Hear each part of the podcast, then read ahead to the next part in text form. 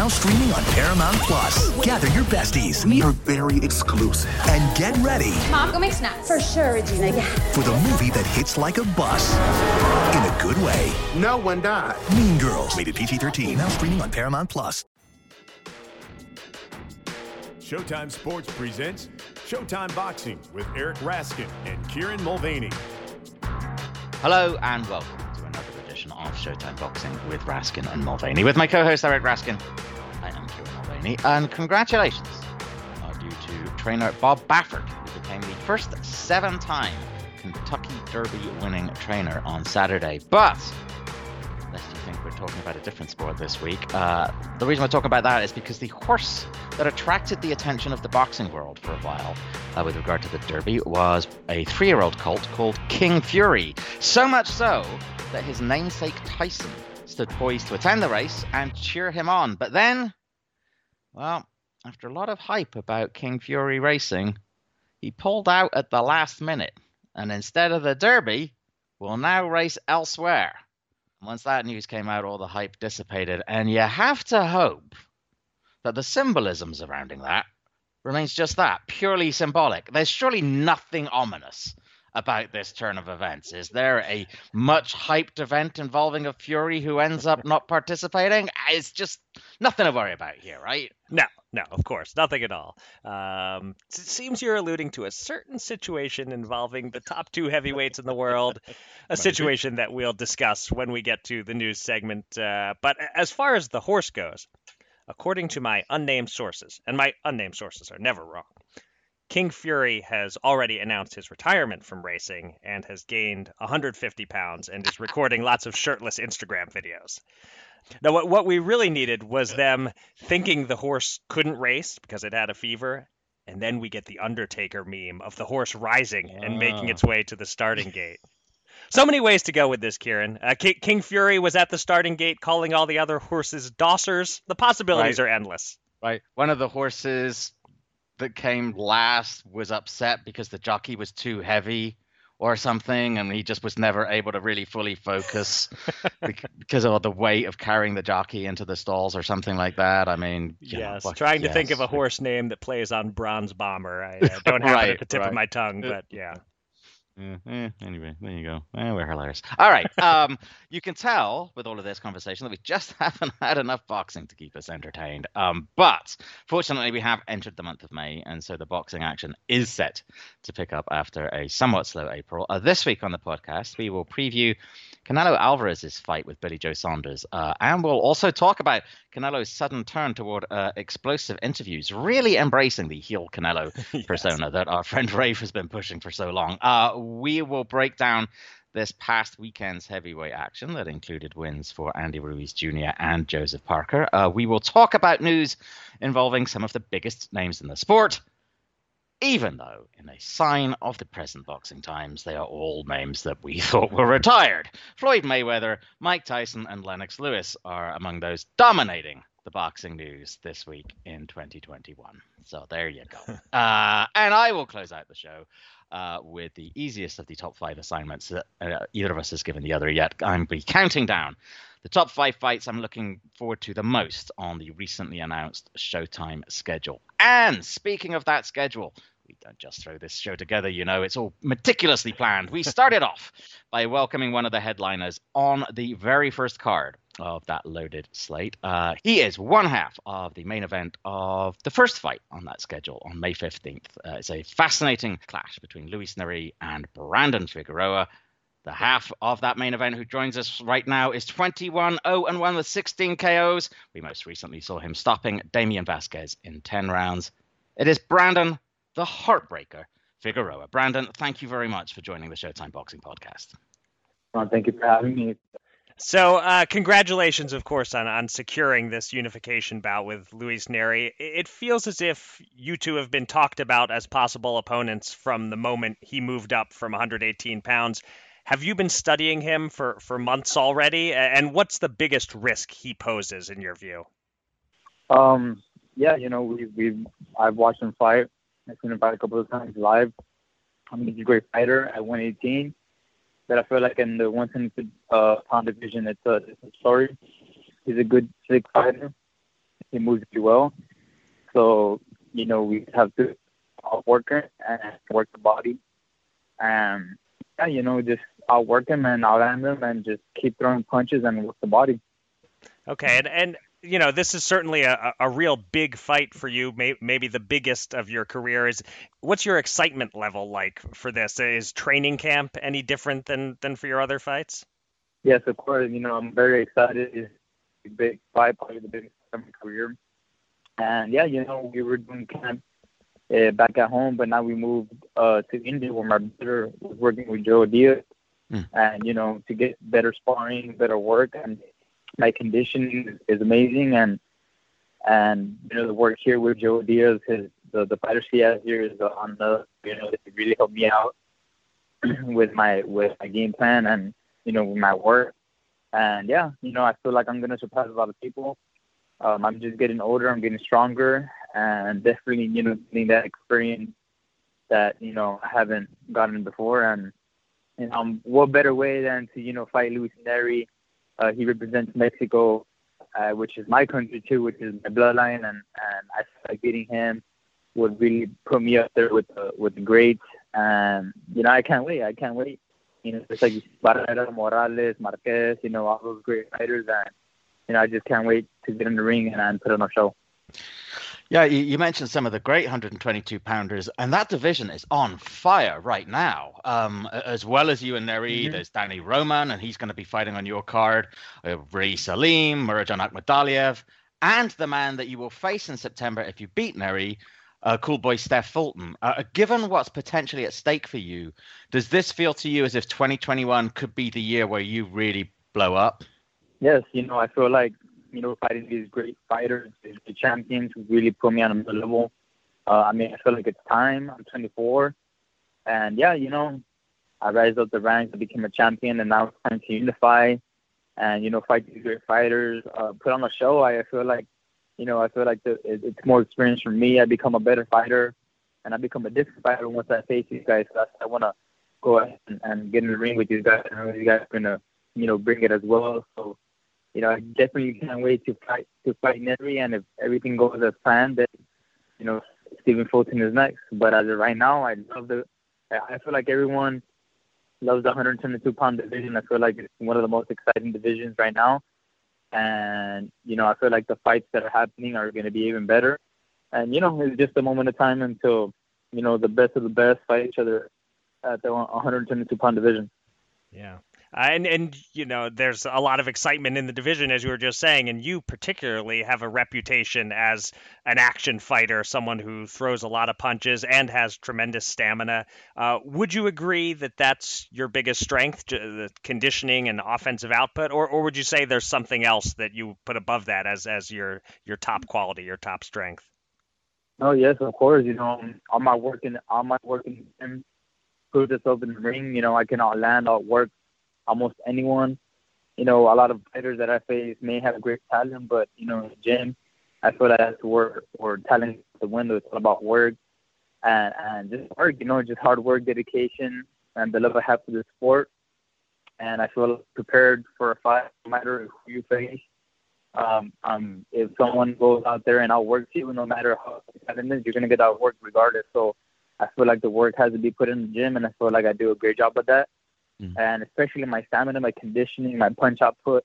You know, the the I know the goal of, of boxing is to hit and not get hit, but you know also it, it to throw a lot of punches. You know, you want to hit your opponent, and what better not way than to throw 100, 200, 300 punches.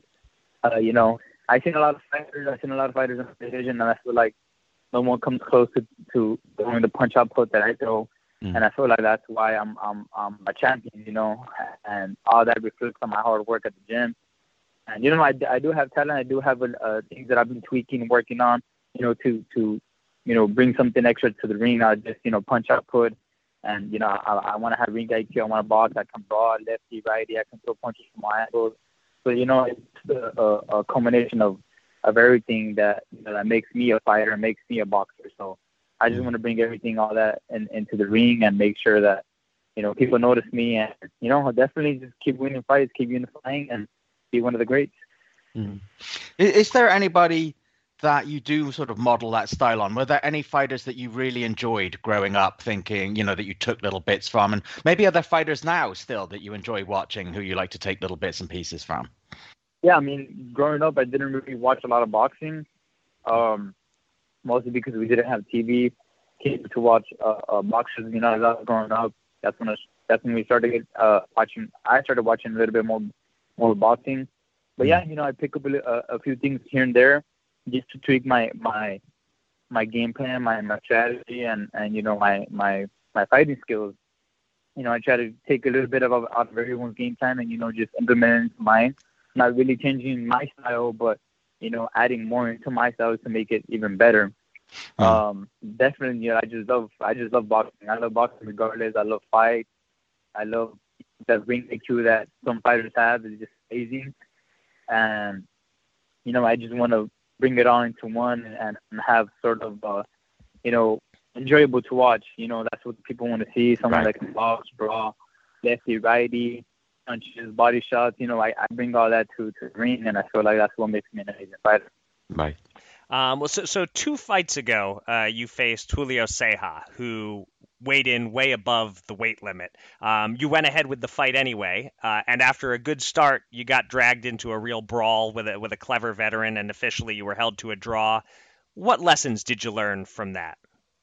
You know, definitely cannot take a fight uh, of a guy that's two divisions heavier than you. But you know, me and my team, we we you know, we didn't really have a great training camp to begin with. Also, you know, uh, fight with injury. That's what a lot of people don't know um, he came over the way, but I still took the fight. You know, I, I, I felt like it was going to be a learning experience. I had him to take him out in the first round, but uh, I just wasn't really well prepared, really battle, you know, tested because I couldn't, uh, you know, I had injuries during training camp. But you know, that's what Mexicans are. You know, we just go in there, we fight, and and you know, I feel like that made me a stronger fighter. I felt like if he couldn't take me out, if he couldn't even do enough to beat me when I didn't go at, at 100%. I didn't think I went even 60% hmm. ready mm-hmm. for that fight, but I still took it. You know, I, you know, at the end of the day, I took I took a lot from the fight, and you know, we're not taking any chances now. You know, uh, I know I'm a great fighter. I know I'm a resilient fighter. I know I have a heart. You know, I have tenacity and all that. But in the sport of boxing, you know, I have to. We have to be a little bit more careful. Uh, mm.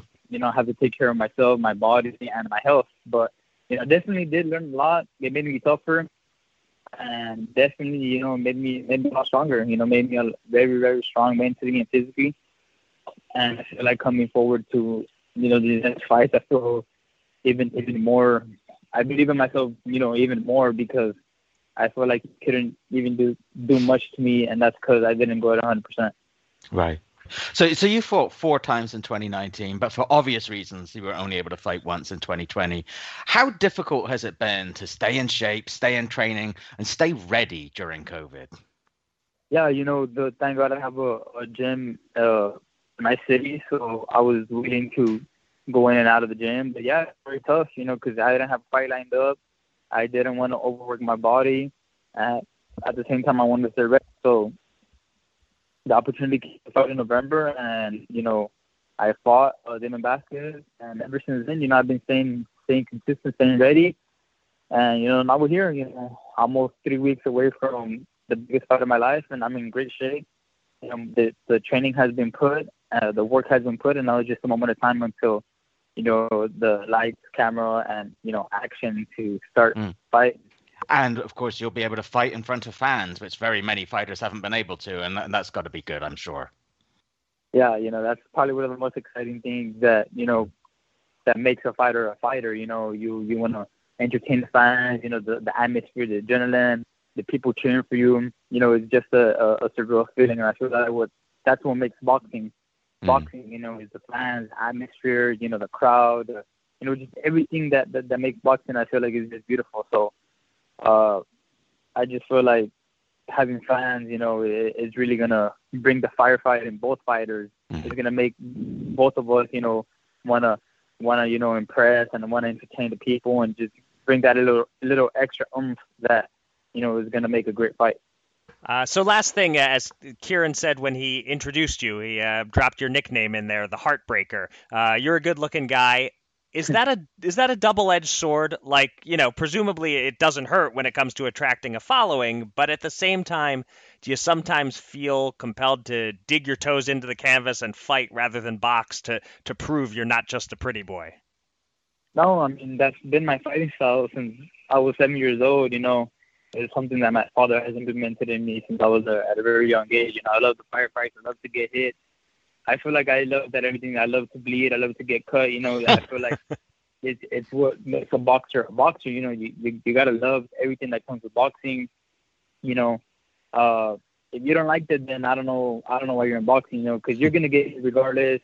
You're gonna you're gonna get cut eventually, and if you don't enjoy it, then I mean, it's it's your job, it's your career. But at the same time, you always, yeah, you know, you're trying to prevent that. But just in case that happens, you know, you gotta accept the, accept the fact that you're cut or that that you're going into a fight not 100 percent, but that's the one makes boxing boxing. And I feel like that's what a lot of people nowadays really lost track. And I feel like my dad implemented in me that Mexican warrior style, and uh, that's why I'm so resilient in the ring, and and that's why you know I've I've yet to lose. So I know Nery's gonna come at 100 percent. You know he's Mexican. Uh, he's gonna come to fight, so that's what I want. You know, I want fights like that. I want fighters that come to fight, and um, I feel like May 15th, you guys will see a great, uh, a great, great, tremendous fight, and I just can't wait. I really can't wait for myself. You know, I just, I know y'all are excited, but it's, I feel like it's so excited. I'm even more excited, you know, to be a part of that and just to showcase my talent and my skills in the ring. Yeah. Yeah, I think there are plenty of people already looking forward to this fight, and after listening to you, I think they'll be even more excited. Um, thank you very much for taking some time to talk to us. No, uh, really sir. appreciate it. Should be a great fight, and all the best on on May the fifteenth. Thanks so very much, Brandon. No, thank you. Thank you guys for the opportunity, and for all my fans, hope they all tune in. Uh, it's gonna be a tremendous fight, and I'm gonna give them. I'm gonna give them my. I'm gonna leave everything in the ring. So uh, you got, you guys can see from my previous fights, I leave everything in the ring, and you know it just depends on him, on my dancing partner, and that's it. You know we're gonna make a great fight, and God willing, I'm training, you know, really really hard so I can come out with the, with the win and take that WBC belt home. Hey, it's Kaley Cuoco for Priceline. Ready to go to your happy place for a happy price? Well, why didn't you say so? Just download the Priceline app right now and save up to 60% on hotels. So, whether it's Cousin Kevin's Kazoo concert in Kansas City, go Kevin, or Becky's Bachelorette Bash in Bermuda, you never have to miss a trip ever again. So, download the Priceline app today. Your savings are waiting.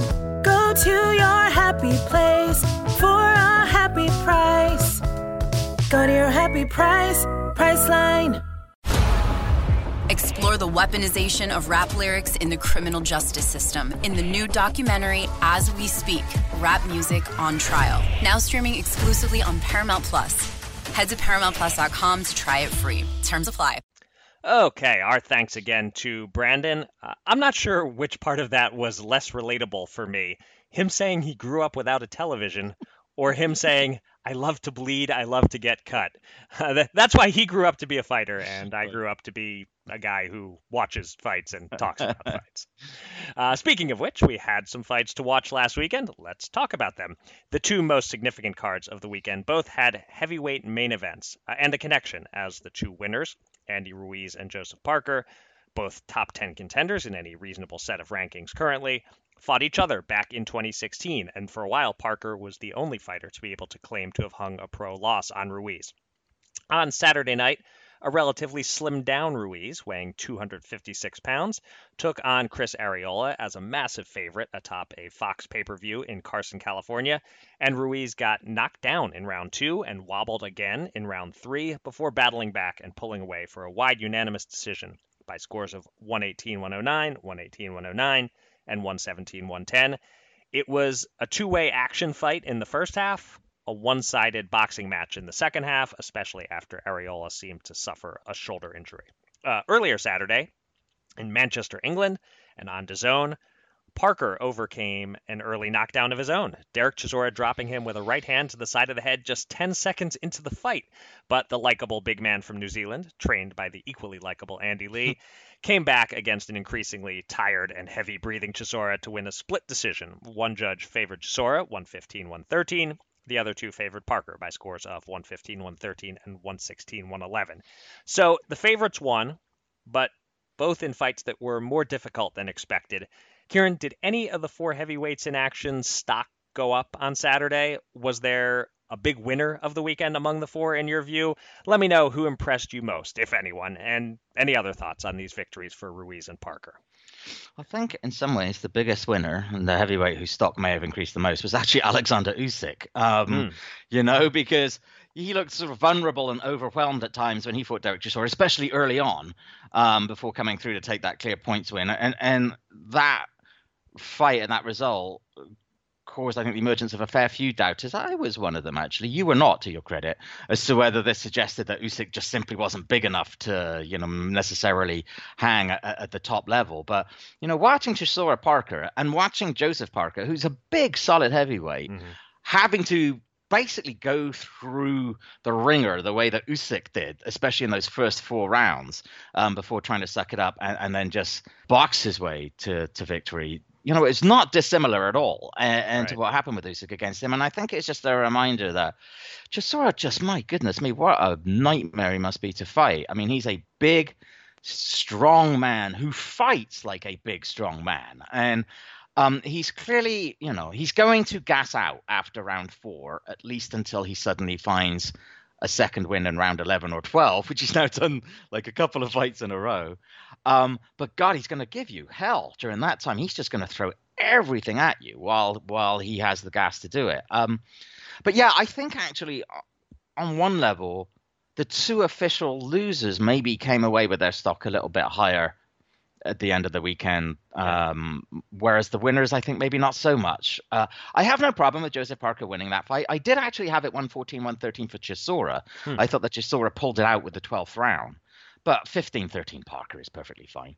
But it was a it was a tough it was a tough fight, and I think given their respective pedigrees, you might have expected Parker to emerge as a little bit more comfortable winner. I think that 12th round made a lot of difference in terms of the perception of that that win. You know, I think if Parker had been able to do in the 12th round what he'd done in the 11th and he'd done in quite a few of the rounds preceding that, or even if he'd followed up when he appeared to have Chisora hurt in the 12th, whether he'd done something else other than back away, and allowed Chisora to get that kind of initiative, then it might have appeared to be a little bit more comfortable of a win than perhaps it did ultimately there for Parker.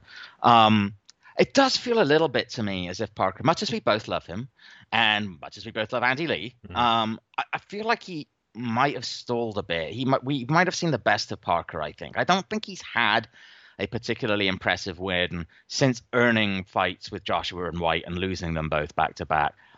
I agree with you with what you were saying that you know, by any stretch of the imagination, he's clearly in the top 10 in the heavyweights. But I don't think you look at Joseph Parker anymore and think he's any kind of real threat to Anthony Joshua or, or, or Tyson Fury, um, yeah. or necessarily even Dillian Whyte, to be honest, at this point. Um, he's in there, he's in that mix, but his moment has gone, I, I think, a little bit there. Um, and I also I also came away almost almost feeling the same and this is perhaps more unfair about Andy Ruiz. I mean, I thought that this was a real. We joked last week about Andy Ruiz's heavyweight rankings that had him at number three, right, and and and Arreola at number five. But it was a real opportunity for Ruiz to say, "Look, I clearly am the number three heavyweight here," and I don't think he did that. Um, you know, there was a lot. You talked about this already. A lot made of the fact he was 30 or so pounds lighter for this than he was for the AJ rematch. That he'd been working with Canelo. That this was a renewed, revitalized, rededicated Andy Ruiz. I'm not sure how much of that was truly evident. I, I, I, thought the scores were a bit wide, even though I thought that Ruiz clearly won. Um, but it was Chris Arreola we're talking about, and like you said, there was a substantial difference once Arreola actually got injured. Um, yeah. You know, and this is Arreola's a guy who, you know, is a very good fighter, but one who's never really been able to truly make the jump to world class, and is now what, like 40 years old. Um, granted, he's been he looks revitalized under Joe Goossen. It could be that we're seeing the Arreola we'd long hoped to see um, and, and never did. But I don't know. I feel like both Parker and Ruiz would have been looking to position themselves in that chasing pack and, and really position themselves strongly. I don't think they either of them did that. Honestly, the most obvious fight coming out of the weekend arguably is a rematch of both of them. I, I, thought that Ruiz was sufficiently comfortable a winner in the end um, that you know he could probably get away with not having to do that. But I, I'm not sure that either man really advanced their case the extent they would have hoped to going into the weekend's fights. Yeah, I, I would agree with that, and I I just don't know how much Ruiz's weight matters. It's certainly, Yeah. obviously, it's better if he looks like he's trained hard. The weight and the body type he brought into the rematch with AJ, obviously, not not ideal. That that's too much. But you know, the best night of his career when he beat Anthony Joshua, he still was overweight and not looking great. And Right. it, I just don't know how much it matters to him whether he's up or down a, a a few pounds. You want to see him training hard, but uh, the the fact that he struggled with Arreola uh, to the extent that he did, uh, yeah, it's just it's hard to come away feeling like Andy Ruiz is all the way back on track and ready to make another push for the very top of the division. Yeah, indeed. Um, both undercards were actually loaded with varying degrees of notable fights and fighters. Uh, nothing that demands our attention, but it's all worth touching on. Uh, let's start with that Ruiz Arreola card. I had three notable stoppage finishes. Uh, undefeated 154 pounder Sebastian the Towering Inferno Fundora, who we've seen on Showtime, uh, went to war with Jorge Cota and won by a controversial stoppage in the fourth round. Um, given that you have occasionally been known to express mild opinions about referee stoppages, I am curious for your take on that. Uh, in a welterweight bout, uh, Abel Ramos uh, defeated our guest, Brandon Figueroa's older brother, Omar, uh, handing him his second official loss. It was stopped in the corner after round six with Omar spitting up blood. Um, not a, not a uh, pleasant scene there at all. Uh, those fights were on the pay per view, while on Free Fox beforehand, uh, veteran middleweight Erislandi Lara needed just 80 seconds to flatten hopelessly overmatched Thomas Cornflake LaManna, and I'm not going to even touch that nickname after that fight, uh, with a single straight left hand. Any thoughts on any or all of those? Well, when it comes to having a chin, LaManna is no LaMotta. That's clear. Ah. Uh, yeah. Uh, nice shot by Lara. Uh, he's obviously still a dangerous middleweight contender at age 38, but this was a serious mismatch. LaManna didn't belong in the ring with Erislandi Lara.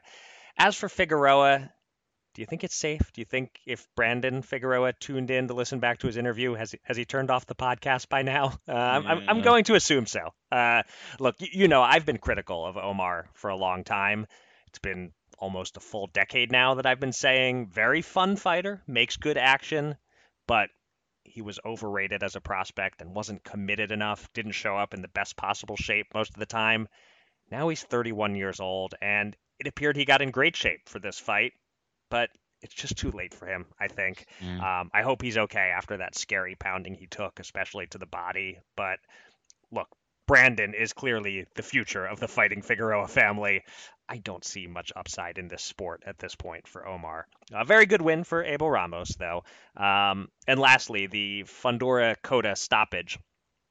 It was a proper thought from referee Ray Corona, but poorly timed, coming Mm. right as Cota landed a clean shot. And that's a little unlucky for Corona. He'd already made up his mind to step in before that punch was thrown. I don't hate the stoppage. Cota was taking a lot of shots. He'd had some success early, but Fundora seemed to have fully taken over, and Cota wasn't punching back much uh, until that one as the ref Mm. stepped in. You can never say for sure, but I think this was the ending we were headed for in the next few seconds anyway. Cota is within his rights to complain, but I don't view it as a miscarriage of justice or anything. I do have some concern that Fundora isn't going to stay unbeaten much longer. Uh, he he already has a draw on his record against Jamontay Clark, so it's not like I'm saying anything all that bold. But I'm thinking over under about three more fights before someone takes his O from the look of things. Mm. Uh, so those are all the notable stoppages on the Ruiz Arreola undercard. The Parker Chisora undercard, meanwhile, was stocked with closer than expected distance fights. Women's lightweight champ Katie Taylor moved to 18 0 by eking one out over amateur rival Natasha Jonas in a tremendous fight. Scores were 96 95, 96 95, and 96 94. Light heavyweight belt holder Dimitri Bivol appeared on paper to have an easy defense against London's Craig Richards, but Bivol had his hands full, and Richards came on late to make it close on two of the three cards. Scores were 115 113, 115 114, and a lopsided 118 110. Uh, and Chris Eubank Jr. didn't have to sweat out the reading of the scorecards like Taylor did and Bivol did, but He too was taken the distance by lightly regarded Marcus Morrison, winning a 10 round decision by three identical scores of 98 92. I'll quickly note also, as long as we're talking about distance fights in British rings, on Friday, ESPN Plus carried a card from York Hall Michael Conlan stayed undefeated with a majority decision over Ionut Baluta. And in an upset, Sunny Edwards ended the long flyweight alphabet title reign of Moruti Mthalane by unanimous decision. Uh, pick and choose, Kieran, any fights or scores you want to comment on? First of all, what is the deal with British judges and their 10 10 rounds? Hmm. Yeah, I know. I've I've heard be- I've heard better impressions. Have you heard Seinfeld. worse? Uh, I'll No. get back to you. I'll scour the internet for bad Jerry impressions. Maybe I'll Uh, find something. I'm worse. sure there. I'm sure there are plenty out there. Um, yeah. So if I understand, if I figured out correctly, so the two 115, 113s either way on the Parker Chisora card mean that given that there was that very early knockdown, there had to have been each of those judges had to have scored a 10-10 unless they didn't score the first round as a 10-8, which they should have done. Right. Um, and the same with the two 96-95 cards with Taylor Jonas. So, um, you know, it's interesting. I don't actually necessarily hate that, right? Like, much as I generally regard 10-10s as a bit of a cop out, ac- I'm still be I'd be perfectly happy to see judges given greater latitude to score very close rounds 10-10 and then quite wide rounds that don't have knockdowns 10-8s, you know, Yeah. rather than an adherence to the 10 we you and I have talked about this before. So I mean it's weird that is this that there would be such a concentration of 10-10 rounds on on one card. Um, but i don't know. Maybe the british uh, board is giving its judges greater uh, latitude to do that. I, I- I don't know. Um, but that that sort of leapt out at me. Um, I personally scored Taylor Jonas 96 94 for Katie Taylor. I thought that, you know, Jonas just took too long to get her timing right. Um, and she was left with a bit of a hole to dig out of after about the first three or four rounds. But then I actually thought she was on her way to doing that. I had it even after eight. Uh, but then I thought Taylor just, you know, showed her experience, her nous, her skill um, to, to to take it over those final two rounds. Uh, but that was a very, very good quality fight um, between former Olympic rivals. Um, and the other one I wanted to just note, huge congratulations to Sunny Edwards. Uh, I, I don't know how many people predicted that outcome, um, but not only did he beat uh, he, he'd gone unbeaten since Nonito Donaire stopped him in 2008. Wow. Uh, he not only beat him, he thoroughly outboxed him. A- Yeah. And now uh, he and his brother Charlie have won alphabet titles at 112, although Charlie, I believe, has moved up to 115. Oh, and the one other one that I wanted to just touch on is a fighter who I just is a continued frustration to me, and that's Dimitri Bivol. I, I, I keep wanting and expecting him to really make a statement. I think I've been waiting for him to have that defining win and performance. Performance more than win, I Mhm. think, for several years. And he just doesn't do it. He just, man, some guys like really like to make the most of what they have and, and, and really absolutely demonstrate what they have. Like a guy like Terence Crawford can be winning a fight 10 rounds to nothing, and he still wants to go out there and score a knockout. Right. Dimitri Bivol is eight rounds to nothing up, and he decides to stop fighting for four rounds. I, and he does this fairly consistently. It's just he might be just one of these guys who isn't like a natural fighter, but just happens to be quite good at boxing, and so that's what he does. But just he, you know, there's just that fire missing in the ring with Dimitri Bivol, which I find disappointing because I find him a likable man. I enjoyed interviewing him when he was on HBO, and he's clearly skilled and he's got good wins, but yet he's just not giving us that performance that you know you want him to make the case for why he should be fighting Artur Beterbiev, and he's not doing it. I think. Yeah. Agreed. All right. Uh, where else are we? All right, let's look ahead. Um, there's only really one fight of note next week, but it's a pretty big one. Uh, the biggest star in North American boxing, maybe actually in all of global boxing, uh, Canelo Alvarez steps into the ring for his second fight already of 2021. On paper, this is a much tougher one than his three-round wipeout of Avni Yildirim in February, as he takes on undefeated Southpaw two-division title holder Billy Joe Saunders to unify 168 pound belts. The fight will take place in front of fans at AT&T Stadium in Arlington, Texas. Lots of fans, possibly up to 70,000 fans, and judging by the way the fans at Ruiz Arreola, I think there's nothing to worry about there. Um, DAZN will stream the card.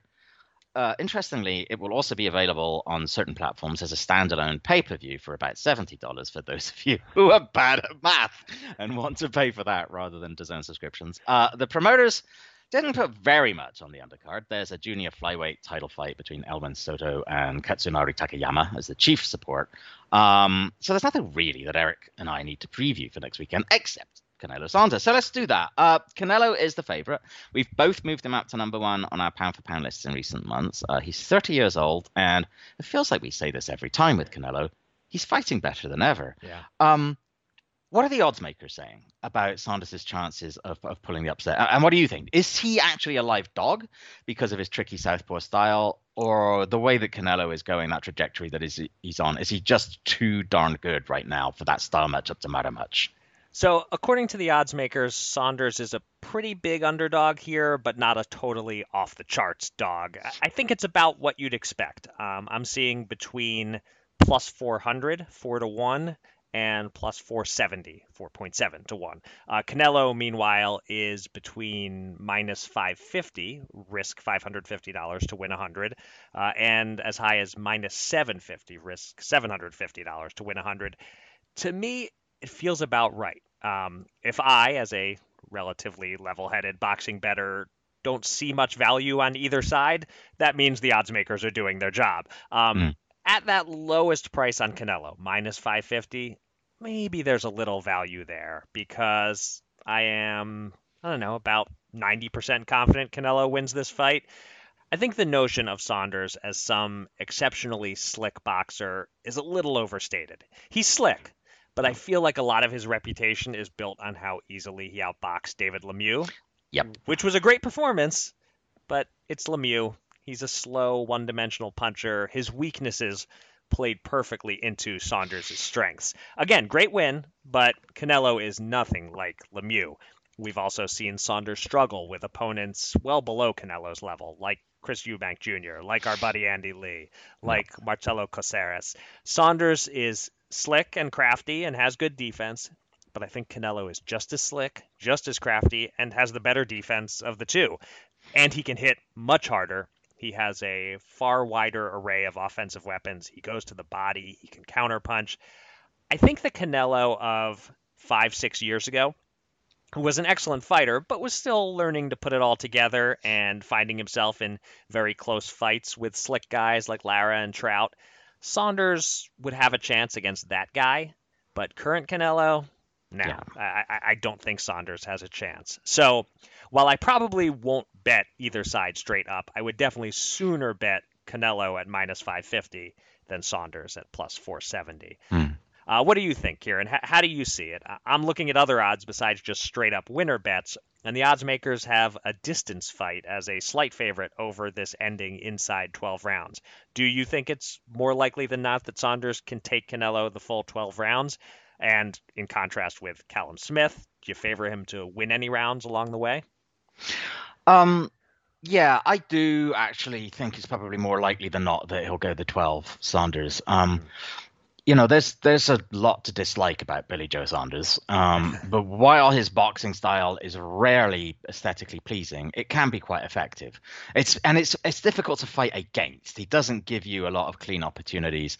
He's difficult to time. He's awkward defensively, and he's efficient um, without being exceptional on offense. Uh, it's funny. I made very similar notes to you here. Um, that I, I made the note that at that time that he beat David Lemieux that evening I honestly thought he might be stylistically the most difficult of the major opponents out there for Canelo. But remarkably, that was already three and a half years ago. God, how did that happen? But um, and Saunders hasn't looked remotely as good since, and I don't think he ever looked as good before, to be honest with you. Right.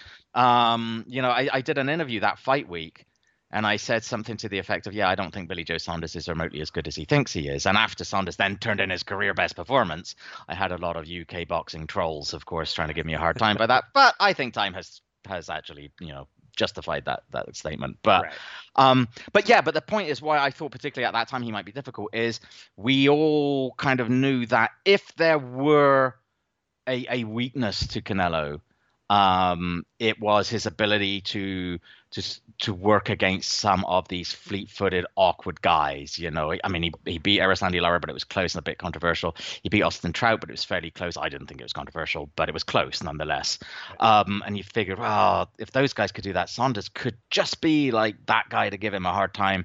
But as you've noted, the Canelo of 2021 is vastly superior to even the Canelo of 2017. I yeah. think he he just, you know, he's at a very comfortable weight class yep. for him. You know, all that time that he was at 154 and he was saying, "Oh, I'm not ready to fight Golovkin yet because I'm not a real middleweight." We all knew it was nonsense.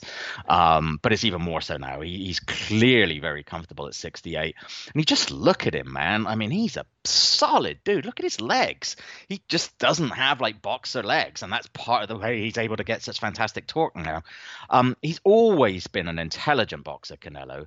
And I think you could argue that either he's even more so now or he's just been able to add so many things because of his experience um, that he he's just there's very little that's going to be able to you know cause him uh, uh, difficulties or he's going to have to try to struggle to figure out there in the ring and for all that saunders is loud and boorish I suspect there's an undercurrent of self doubt there. You know, he, he would bleat in the past about wanting to face Golovkin. And then when the opportunity came really close, he'd sort of back away from it and say, oh, I'm not ready, or so on and so forth. And so far in the build up, he's been saying things, yeah, about how like this means everything to him, but he's also complaining about the fact that his promoter Eddie Hearn and his mind is paying more attention to Canelo than he is to him. Mm. And if you're saying that kind of stuff during the build up to the biggest fight of your career, I don't think that's a good sign. I don't think that's a sign that you're feeling tremendously confident. Um, and that necessarily you're you're you're very focused on yourself. You're letting yourself be a bit distracted. But he is strong, Saunders. He's he is himself fairly smart in the ring. Um, he is awkward. I wouldn't be surprised if Canelo seems to uh, he's always been a, a, very methodical boxer, Canelo, but I think even more as he grows confident in himself, he's happy to do the Floyd Mayweather thing of taking three rounds right. uh, sometimes to size an opponent up. It doesn't matter if he loses those three rounds because he's fully aware that it's a 12 round fight. I wouldn't be surprised if Saunders has his moments in those first few rounds until Canelo kind of gets into his groove and gets his timing right.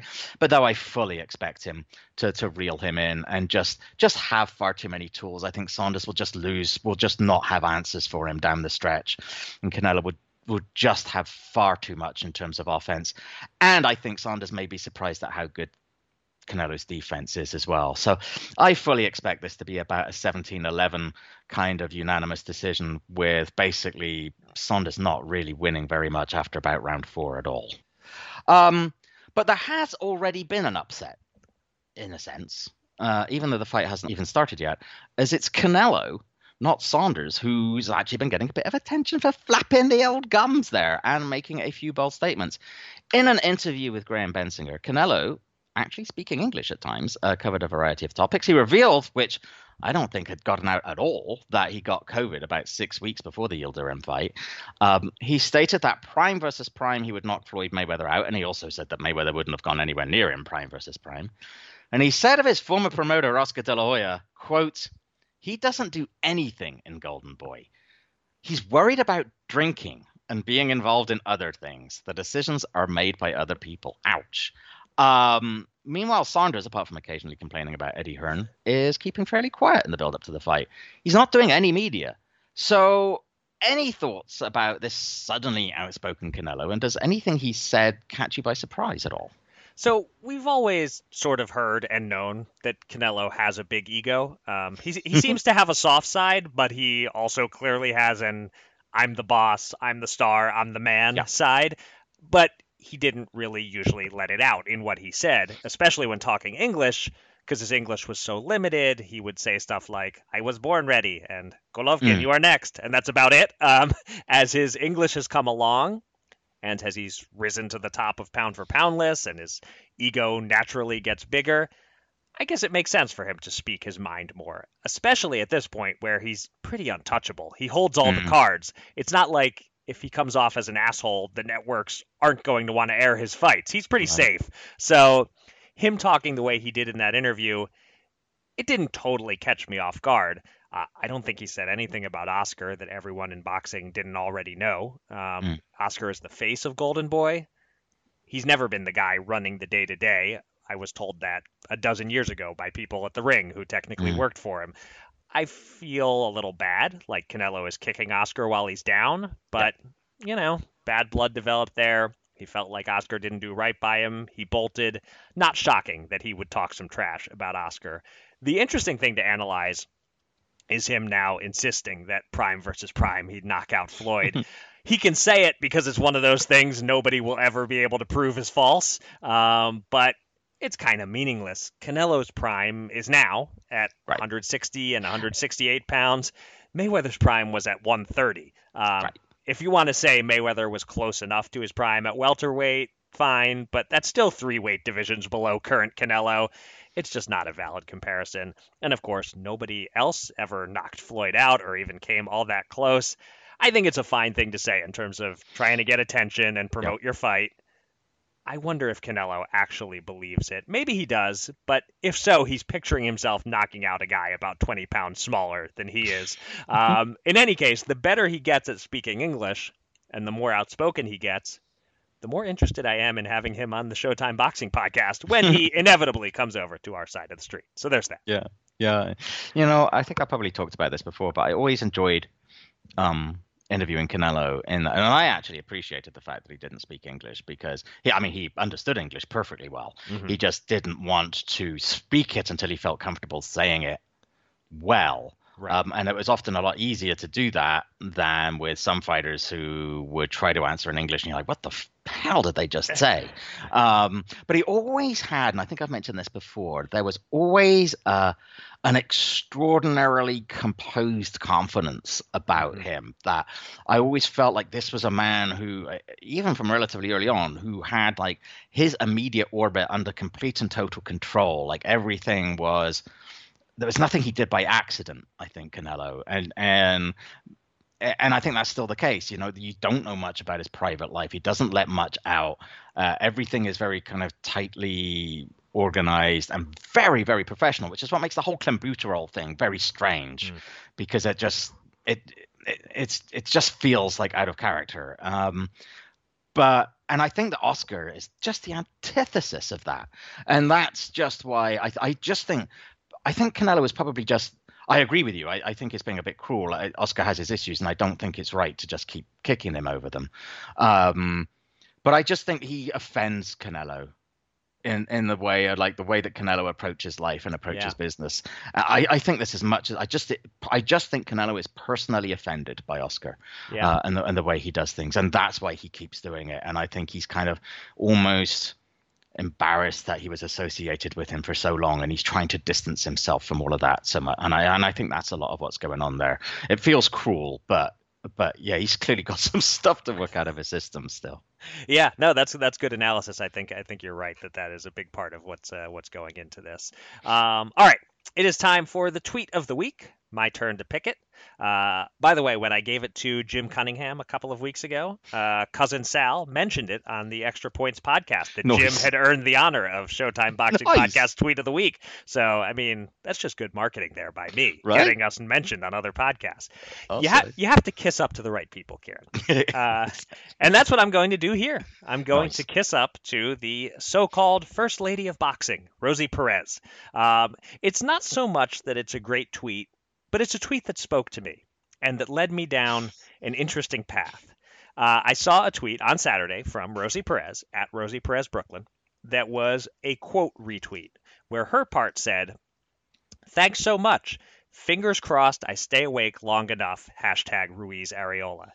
I mean, wow, I'm feeling very seen. Rosie Perez is out here tweeting about late night fights and struggling to stay awake.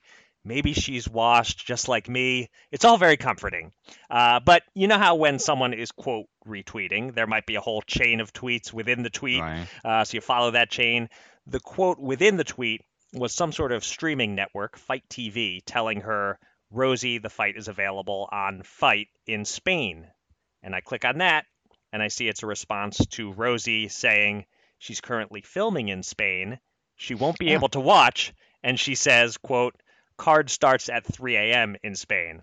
So she's not washed and stricken with Raskin-esque narcolepsy after all. She's just seven hours ahead of me and still thinking she might be able to stay up for the fights. So I felt seen initially.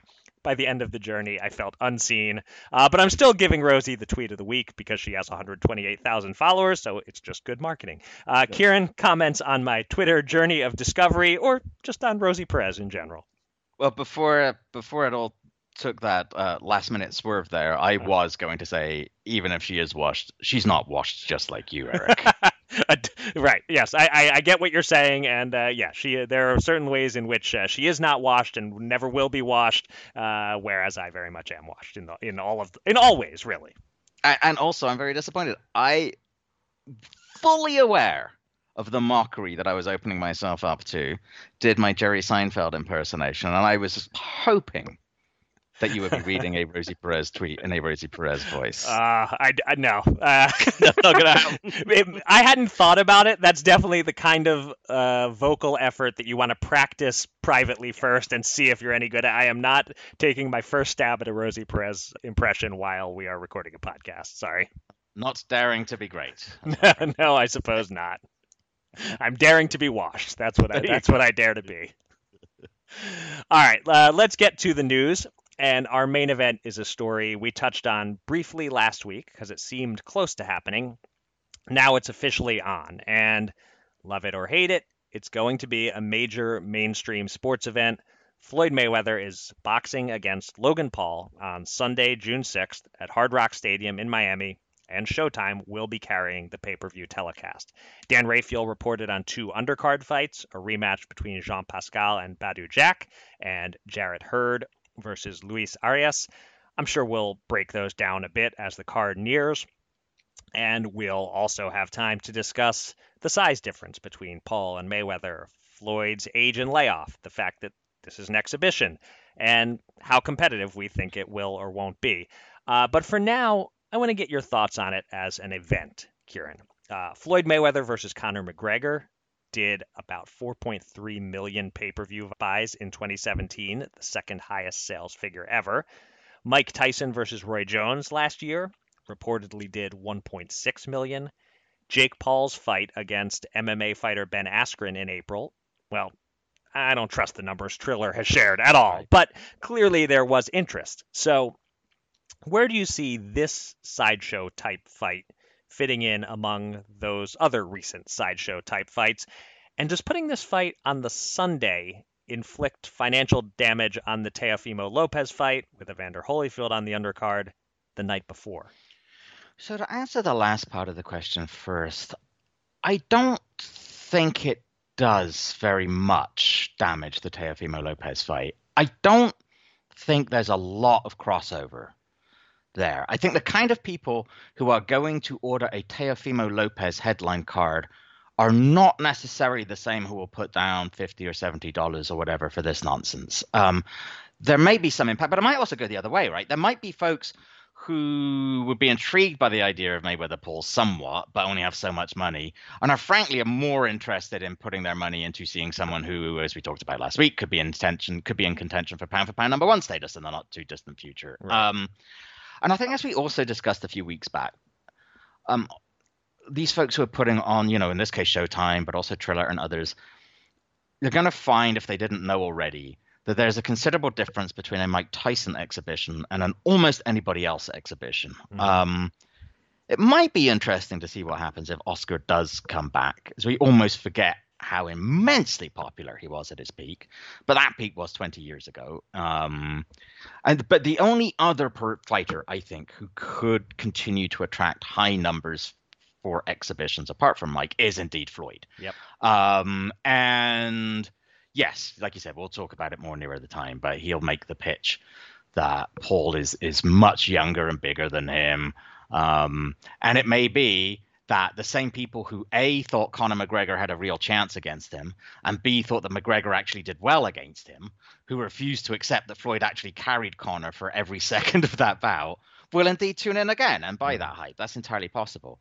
Um, this also kind of interesting that Floyd may actually be the baby face of this promotion. Um, I thought about that. Yeah. yeah, as increasing numbers of people just want to see the Paul brothers get punched really hard in the face. Um, that said, this is now Floyd's third circus show, right? There's the Conor McGregor one. There was the the exhibition against the the poor Japanese uh, kickboxer, mm. and now this. There have to start being diminishing returns at some point. Um, you know, I feel like it would be a much much bigger event were he fighting Jake Paul instead of Logan Paul because Jake Paul has really taken this celebrity boxing thing and run with it and is uh, an unquestioned heel. Mm-hmm. Um, but it's clear, I think, that Jake Paul is, uh, from the comments he's made, he thinks that his brother's a bit stupid for taking this fight, and that he's being quite more serious about the way that he's approaching this, with very carefully selected. He's he's trying to make himself appear to be a real boxer, and he knows fully well, I suspect, Jake Paul, what would happen if he went in with Floyd. But I do think that were it Floyd against Jake Paul, this would be a big event. I think unquestionably because of what Jake Paul has done for his profile. I don't think this will be as big against another brother who's already lost to a non-boxer. Um, I guess it clears a million because Floyd seems to like you feel that Floyd eating cereal would clear a million, right. but I don't know. At some point, there will be diminishing returns. I don't know if this is it. I, I'm I'm curious, and the fact that it's on a Sunday, I don't know. I'm curious. I don't know that this is going to be as huge. But also, I think it's increasingly clear that I'm just not understanding a lot of what's going on right now. And um, with the Triller stuff and and the production and the Paul brothers and all this other thing, and it's possibly that I'm just getting a bit too old and washed to really understand this, um, and I'm completely wrong. I, it just feels like this in the grand scheme of things, might not be quite as big as some folks think it might. But I could be very, very wrong. So a couple things to comment on quickly there. One is uh, I think Floyd eating cereal would probably outsell Floyd versus cornflake. Uh, yeah, very yeah? good. Mm-hmm. Thank On you. the Thank fly. very impressed. yes. Um, and the other thing I have to say is you drawing a distinction between the Paul brothers, it, it, makes me reflect on how sad it is that we both apparently now know which Paul brother is which for the most part. Uh, like with with the Klitschko's and the Charlos early on, that was something to strive for, learning to, to the distinction between the two. With the Pauls, I don't know. I think maybe it's a bad sign about my life and the state of the world that I can separate them in my mind, and that I'm now putting them in the same sentence as the Klitschko's and the Charlos on a boxing podcast. But here we are. Yep, yeah, here we are indeed. I used to joke to myself how proud my dad would have been over the fact that quite regularly my job was to stand and watch young men with zero percent body fat stand up, get in their underwear and stand on scales while everybody like cheered them on. right. I thought that was a great career, uh, you know, achievement. And now, well, that looks like good times. Relatively speaking, yep. Yep. yep. Oh, all right. And it's not over yet because we got more news items to come. Uh, and uh, uh, among those news items, another fight, possibly, of the retired superstar sideshow variety. Mike Tyson told TMZ that he will next be fighting a rematch with Lennox Lewis. Actually, this will be the first time he's fought Lennox Lewis. He fought Lennox Lewis. That's a good point. Yeah. It's not a rematch. Um, yeah. Right. Uh, uh, he said that's happening in September. I have a very hard time believing that Lennox is into this. Um, and it's also tough to tell from the video of him quickly making that claim as he got into his car how serious he was. Uh, in decidedly more significant heavyweight news and completing the circle, bringing us back to the opening segment, the up and down drama surrounding Tyson Fury versus Anthony Joshua tilted downward for a while last week when Bob Arum told our friend Gareth A. Davis at the Telegraph that a summer fight is, quote, dead in the water, saying there are all sorts of details that can't be resolved in time, and Fury and Joshua might need to face interim opponents and push this back. But Eddie Hearn, insisting negotiations still going forward, saying on Saturday night that they just got a contract, and nobody's pretending that it's not going to be in Saudi Arabia anymore. Right. Um, that he's got a contract, it's all going to get sorted this week, and Arum is just being Arum, which is entirely possible, actually. Uh, but well, I'll repeat what I said two weeks ago. Next week we'll know. Um, see. Uh, other smaller news. Uh, Triller Fight Club, and again, and just here we are, just Mike Tyson, Triller Fight Club. This is the new normal. Uh, Triller Fight Club filed a hundred million dollar piracy lawsuit against sites that illegally streamed the Jake Paul Ben Askren fight. Uh, Jaime Munguia versus Maciej Sulecki is officially back on for June 19th. Oscar Valdez is scheduled to make his first defense of the 130 pound title he won by knocking out Miguel Berchelt in either August or September against Robson Conceição. And in Brockton, Massachusetts, good news to finish up on. Uh, a street will be named after the late, marvelous Marvin Hagler. Uh, it's actually a street that's currently under construction, and this is the detail that I particularly love. Once finished, it will be named Marvin Hagler Drive, and it will intersect with Petronelli Way, named after Goody and Pat Petronelli. I love this news. Yep. Uh, lots to choose from. Anything you'd like to comment on there?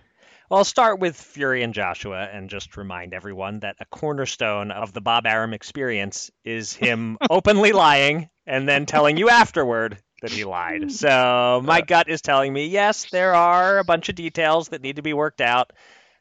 Bob is basically using the media to get his message out and put pressure on Eddie and the Saudis and whoever to hurry up and get it done. Uh, if the $150 million site fee is real, they're finding a way to make the fight happen. Yes. They are not risking one of them getting bumped off in an interim fight. Absolutely. Uh, Tyson and Lewis, I guess I might order that because it's a fight where I'll be guaranteed Lennox isn't commentating. Oops. Did I did I say Ow. that out loud? Sorry, that wasn't me. That was Jim Bag who said that. Um, regarding the Triller suit, uh, hey, welcome to the world of pay-per-view, Triller. Indeed. This is something boxing promoters and networks have been trying to address for 30 years since before there was an internet, when there were unscrambled cable boxes. I wish Triller luck, but they also had to know what they were getting themselves into with pay-per-view. Um, and very cool about Marvin Hagler Drive. I'm jealous of anyone who is going to live on Marvin Hagler Right? Drive. What could be better than telling someone your address and telling them, yeah, mail it to me at 315 Marvin Hagler Drive? I, I wouldn't even give out my email address anymore. I would strictly ask people to snail mail me stuff so I can tell them I live on Marvin Hagler Drive. And I would specifically want to live at the intersection of Hag- Marvin Hagler Drive and Petronelli Way. Yeah. I would specify that so I could say that to the cab. Yeah. Yeah, well, mm-hmm, that would be my Drop me, drop me at the corner of Hagler and Petronelli. right. So cool. Yeah. That will do. All right. All right, we finish up the show with the podcast segment that is sweeping the nation, the top five list. And this week, it's a total sellout, but I think an interesting and worthy sellout. Showtime recently announced 13 fights across nine cards over five months. And on last week's show, Kieran, I tasked you with ranking your top five on the schedule, the five fights you're looking forward to most among the 13 options. Curious to hear your list and see how closely it lines up with my own, so start the countdown. Certainly. Uh, coming in at number five is the second main event on the schedule, May 29th, Nordine Oubaali against Nonito Donaire. Um, I really first became aware of Oubaali when he boxed Rau'shee Warren on the Pacquiao Broner undercard. I don't think I was aware of him before that. Um, he boxed beautifully to take that unanimous decision win. He's a he's a terrific little boxer, Oubaali, and he's got some pop too. Um, but his boxing ability is is his real strength. He's a solid guy too for a bantamweight. But the last bantamweight that Donaire faced was Naoya Inoue, so he's unlikely to be especially stressed by whatever power and strength Oubaali brings to the table. It's a very different kind of challenge for Nonito in terms of it being very different stylistically. Um, and the thing about this fight, in a way, it has fewer major long-term ramifications than a lot of others on my list because one way or the other, Nonito probably isn't going to be around for much longer. Um, I just really like it. Um, I, I liked it when it was first announced last year. Uh, obviously, it was postponed because of COVID. Uh, I think it's kind of unpredictable. Um, I could see that Oubaali could well outbox Donaire, or Nonito could just show the kind of veteran savvy um, that allowed him to to do so well against Inoue. Last time Nonito Donaire went into the ring, I was hoping he would trick up, trip up on the ring steps and not actually have to go through with the fight. I was worried about him. He lost that fight, but he reminded us of just what an exceptional boxer he is. This time around, I'm very curious to see what he can do against a, a really pretty decent young fighter. I find this a very intriguing, very interesting fight. I'm, I'm greatly looking forward to this one. As am I, uh, although I am very happy to report we will not have identical top five lists. Not not just uh, not identical in terms of the order, but even not the exact same five fights, because this was my number six, the one I thought Okay. about including but didn't quite crack my top five. Okay. Uh, number four for me is the first fight in the series, featuring the man we just spoke with, uh, Brandon Figueroa against Luis Nery. This is a very interesting fight, and it should also be an explosive fight. You've got Mhm. a guy who throws a million punches around. That's an actual total um, against someone with with vicious power. Um, but who's also, you know, he's been, you know, controversial for his occasionally dilettante approach to weight limits and whatnot. And you who may, although this may be wishful thinking more than anything, not be quite the same force at 22 as he was at 118. As we've discussed, as we discussed with Brandon, as we've discussed before, the 122 pound division is lit.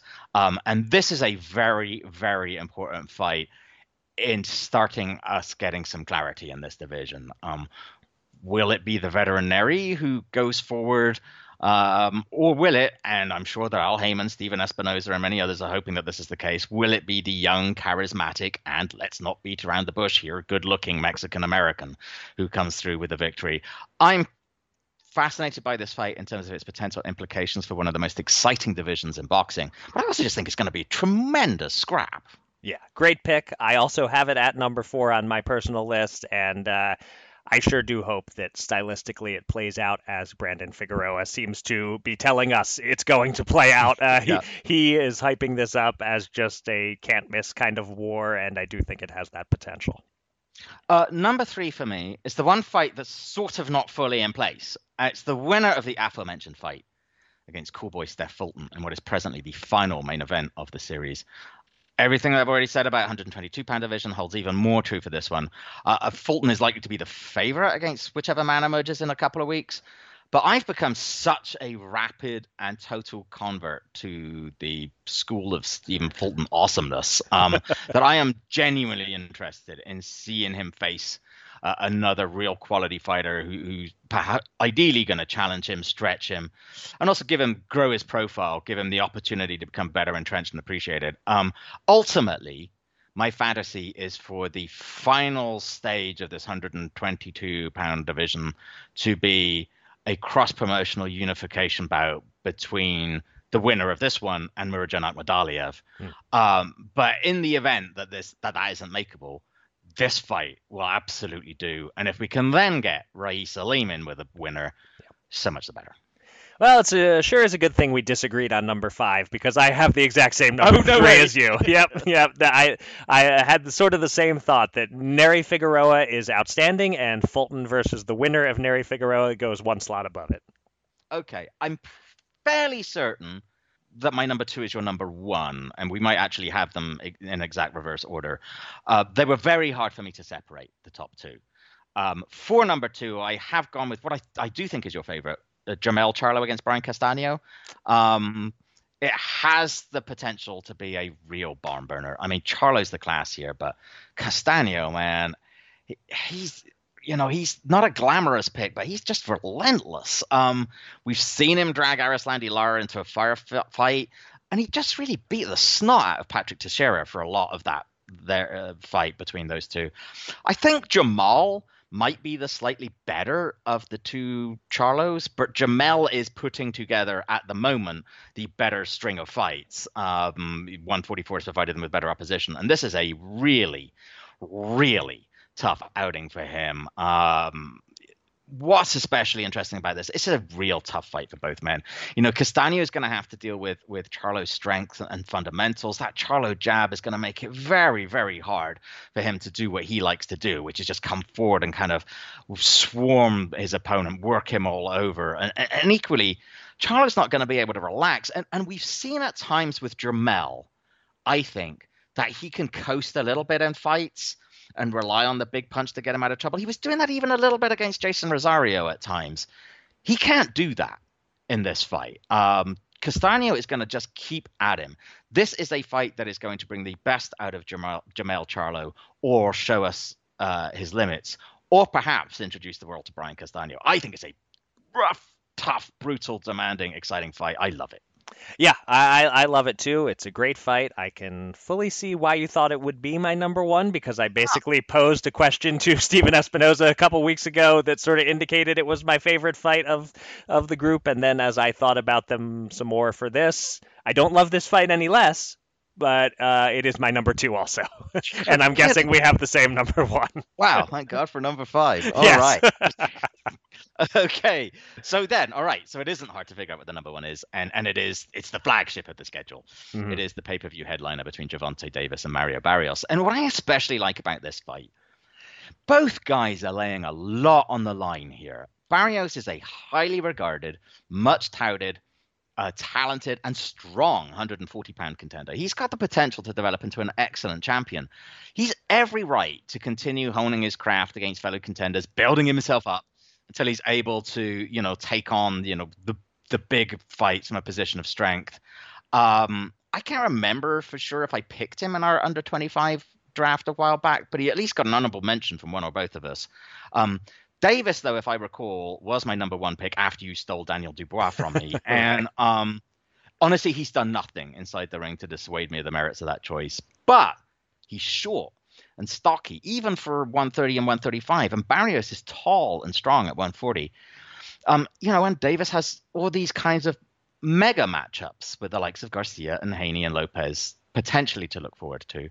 And while boxing politics means among other issues, among other issues, seem likely to defer those for a while, Tank's really putting himself at risk here. He's taking on this this good young and again one can overemphasize it tall 140 pounder with a very high upside and that's the thing i most like about this fight there's tremendous talent in both corners it, has uh, it's a fascinating style matchup it's very hard to see it being anything but a very exciting fight between two very highly skilled fighters. But the thing that I do most like about it, both men are taking a very considerable risk here. Um, that's what I really like about this fight. Yeah, uh, uh, agreed. It's just one of those fights that the more I think about it, the more intrigued I become. That I Yeah. just don't know what it looks like and how it plays out at all. Whereas I can kind of create a picture in my mind of what Charlo Castano looks like, and it, and it looks like thrills, and it looks like it's competitive. And so nothing against Charlo Castano, a very strong number two, but uh, just the sort of mystery of Gervonta against Barrios uh, gets gets me all fired up. Um, so, uh, do you want to guess what what my number five was? I feel like you should only give it one guess because we don't want to like go through a whole list. And uh, as I had sort of shown some concern last week, we don't want to uh, drag anything that doesn't quite make our list. But if you want to give it one shot at a guess, I'd be curious if you can uh, pick out what my number five is. Um, let me try to think. It has got to be. Huh, those five seem like they're fairly clear to me. What am I missing? It's not a main event, is it? It is not a main event.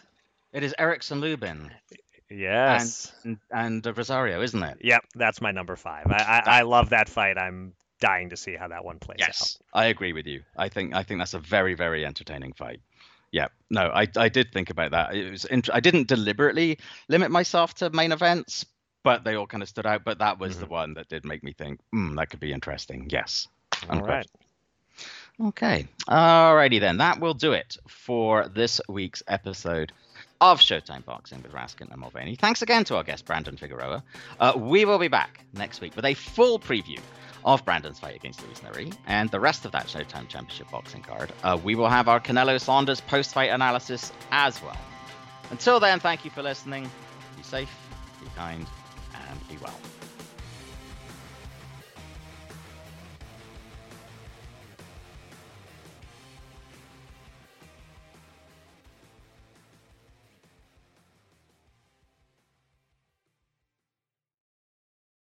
Hip hop takes the stand in the new documentary As We Speak Rap Music on Trial, now streaming exclusively on Paramount Plus. Rap lyrics are playing an increasingly prominent role in criminal cases. Every song, every lyric, every video that you've ever been involved with, they're going to use against you. Follow rap artist Kemba as he explores the weaponization of rap lyrics in the criminal justice system. This artistic expression is a confession. I'm ready. Roll the tape. Watch the eye opening new documentary As We Speak Rap Music on Trial, exclusively on Paramount Plus. Head to ParamountPlus.com to try it free. Terms apply.